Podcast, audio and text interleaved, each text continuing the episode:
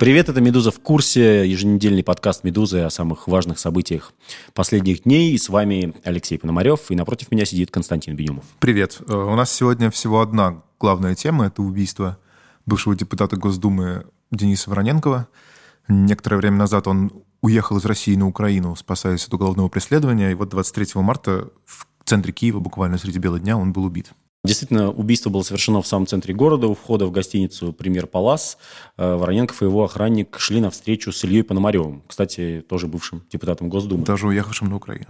Да, э, значит, сначала стрелял убийца несколько раз, в ответ охранник Вороненкова открыл огонь, ранил нападавшего, в итоге сам Денис Вороненков был убит, а его охранник и нападавший были ранены. Их потом отвезли в больницу. Обоих госпитализировали в разные, насколько я понимаю, учреждения, поместили под охрану. Э, убийца, как нам стало известно, через пять часов примерно умер. Ну да, у него было сквозное ранение лица. Да, охранник получил несколько ранений, но пришел в себя и дает показания полиции.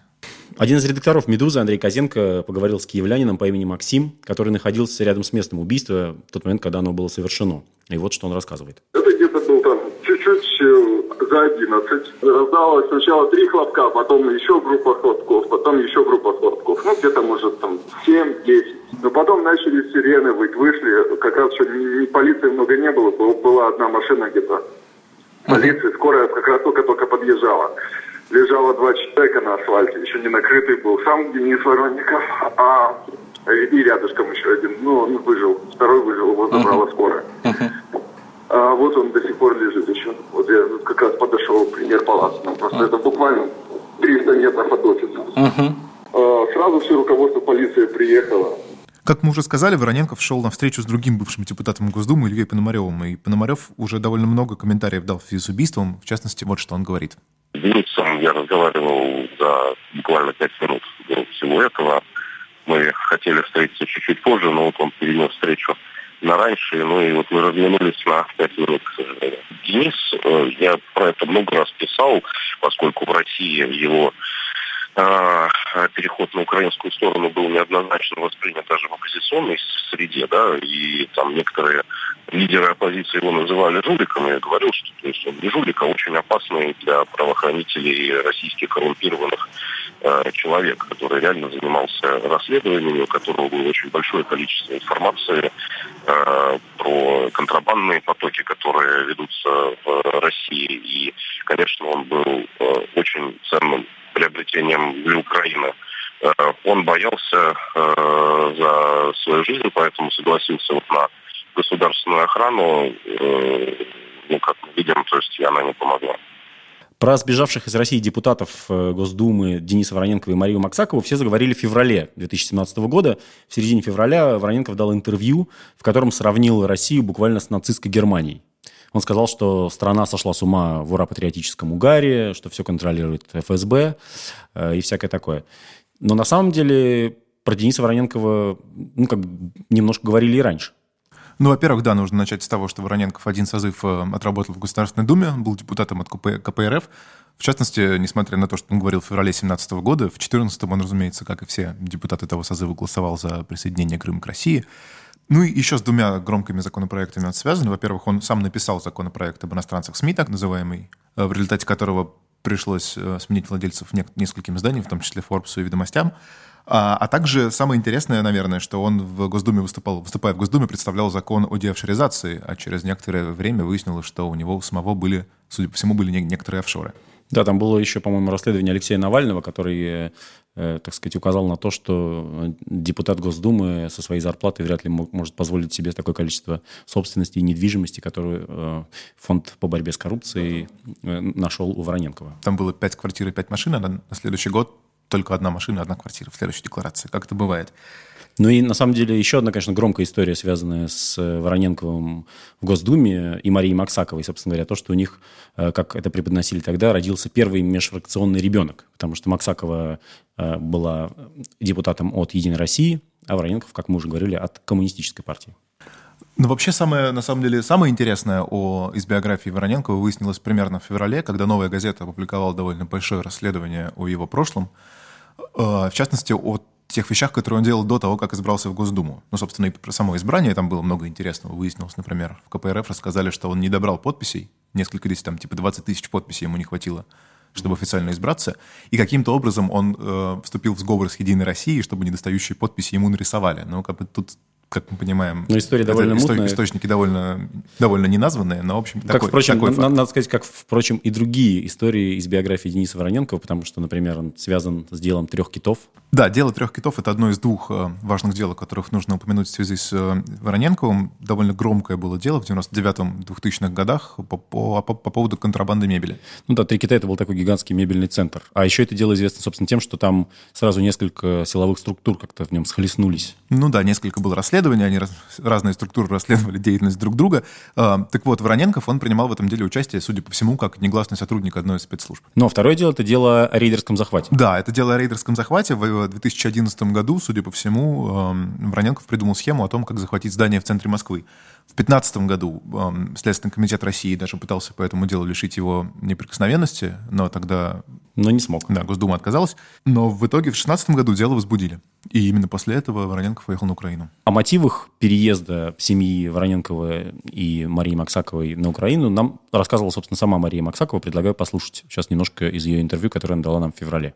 Ну, в силу того, что, во-первых, Денис же украинец, у него бабушка украинка, он очень много ездил в Украину в детстве, провел его практически в Херсонской области. И ему здесь многое, ну, понятно, близко. И я считаю, что человек в 45 лет должен в первую очередь работать, понимаешь? Не может сидеть. Потом, объясни мне, вот сейчас все открещиваются, там это не дело Кремля, это еще ничего-то дело. Если бы там был хоть один человек, которому бы я не пришла и не сказала, что то, что происходит, это, это 37-й год, потому что его абсолютно по надуманным обстоятельствам пытаются привлечь к уголовной ответственности.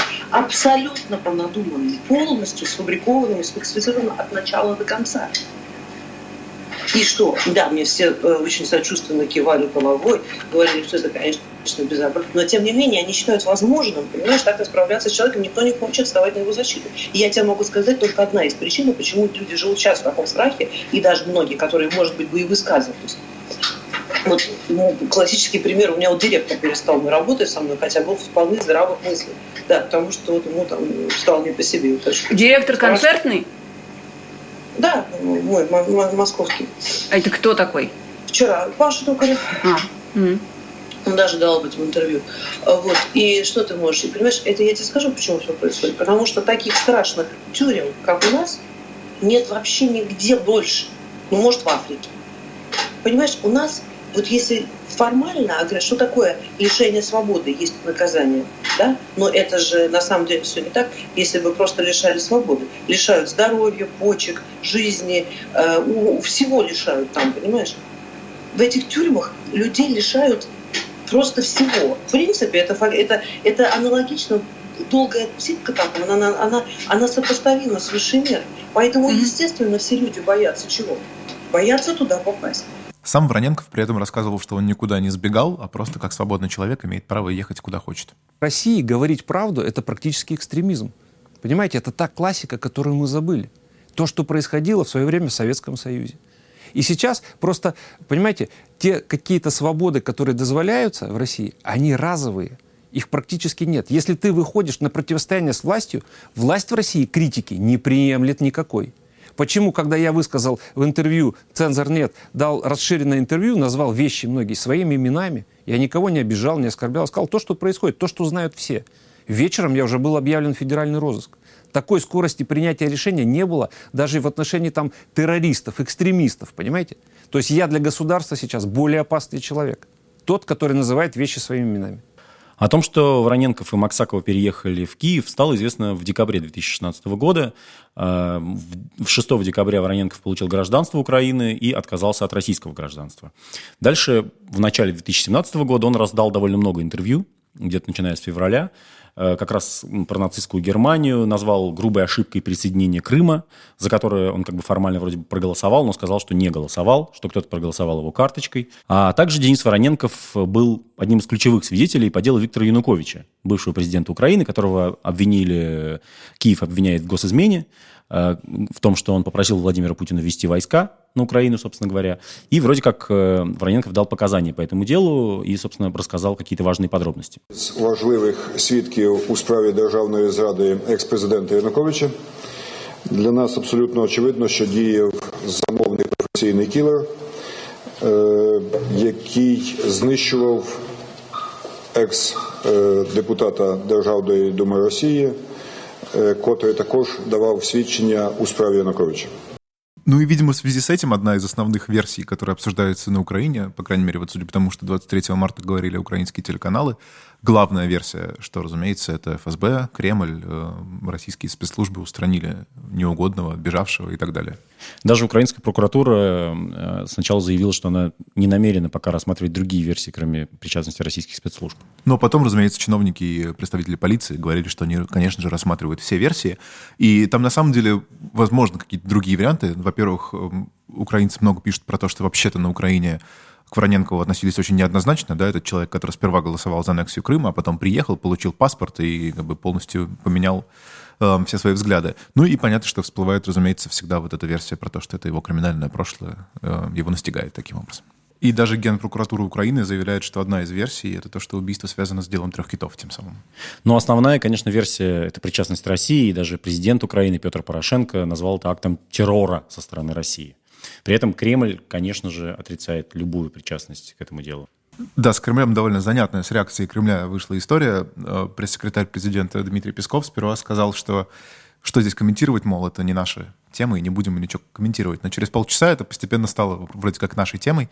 И... Ну, потому что, видимо, все начали говорить про Россию абсолютно со всех сторон. Да, и, именно так. И тогда Песков сказал, что, в общем, в смерти э, Вороненкова следует винить исключительно Украину, чьи службы безопасности его не уберегли, ну, это, кстати, между прочим, про это говорят и в Киеве.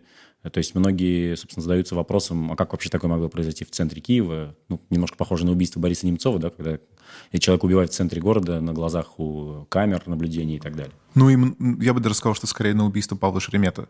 Ну, да, потому что он в Киеве. И украинские эксперты, вот, которые выступают э, по телевидению, всего, которые 23 марта приглашали в эфир, они все говорят, ну как же так, у нас, в общем, полгода все спецслужбы работают в повышенной готовности, все говорят, что у нас диверсанты и ФСБшники и все такое ходят по улицам, и что же они все делают? в таком случае, если все равно средь бела дня могут, могут застрелить человека. Ну и, кстати, возвращаясь к тому, что вообще-то с Вороненковым был охранник, там такая довольно невероятное такое нагромождение информации, да, просто э, э сообщают, что он был сотрудником одной из украинских спецслужб, какой именно не уточняется, и при этом он был гражданином России. Ну, по некоторым данным. Но, в принципе, да, спецслужба уверяет, что Вороненков находился под охраной, то есть специально. Да, сейчас после его убийства, кстати, взяли Марию Максакову под охрану и Илью Пономарева, собственно говоря, с которым он шел встречаться. Ну, помимо официальных версий, понятно, что, в общем, очень многие э, выдвигают э, какие-то свои теории по поводу того, что произошло.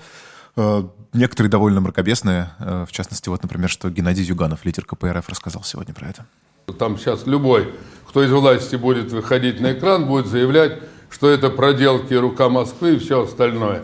Все это, конечно, выглядит нелепо, потому что те, кто знает работу спецслужб, те прекрасно понимают, что спецслужбы, которые специализируются на такого рода провокации, прекрасно знают, как это делается – и не устраивают из этого бесконечные шоу, которые запугивают население и дают людям поднять голову и выбраться из тяжелого кризиса, куда всех обвалили те же самые американцы. Ну, помимо Геннадия Зюганова есть и другие интересные конспирологические теории. Э, например, бывший, еще один бывший депутат Госдумы Александр Хинштейн заявлял вот в феврале 2017 года буквально в эфире канала «Россия-1», что почему-то Вороненков представляет для Украины угрозу. И что, мол, после того, как, его, после того, как он даст показания, его уберут. А между прочим, в Генпрокуратуре Украины сегодня рассказали, что показания очередные, очередную порцию показаний Вороненков должен был давать, собственно, сегодня.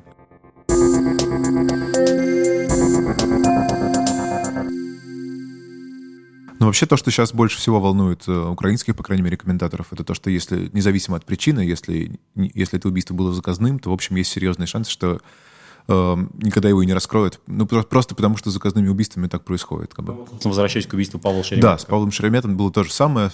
Первые несколько дней все довольно тоже на Украине говорили про, э, про то, что это дело рук российских спецслужб. В итоге прошло почти больше полугода прошло, и до сих пор ничего про проход расследования практически не знаем. Ну и еще одна деталь напоследок. Э, выяснилось, что буквально в день убийства, 23 марта, э, Денис Вороненков дал свое последнее интервью изданию «Гордон». Э, в нем его спрашивали про то, не страшно ли ему находиться на Украине, э, не боится ли он мести со стороны российских спецслужб и так далее. Он сказал, что, в общем, конечно, никто не может себя чувствовать в безопасности, и, э, дескать, он сидел в Госдуме рядом с Андреем Луговым, который подливал полоний в чашку Александру Литвиненко в Лондоне. И теперь, так сказать, вот в ФСБ работают все те же люди, которые, так сказать, прикрывали Лугового, а теперь они преследуют Вороненкова. Но он сам сказал, что он не хочет об этом думать, потому что какой смысл жить в постоянном страхе.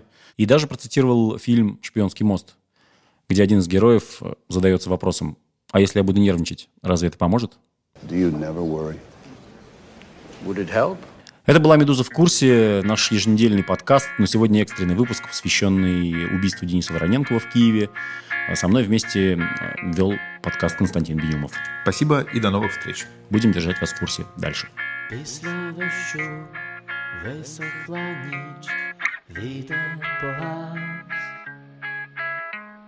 Мене одні, мене живі, виключить нас. Ти, як завжди, дивишся вниз, довго мовчиш, так не сиди, вимкни сиді, ти ж не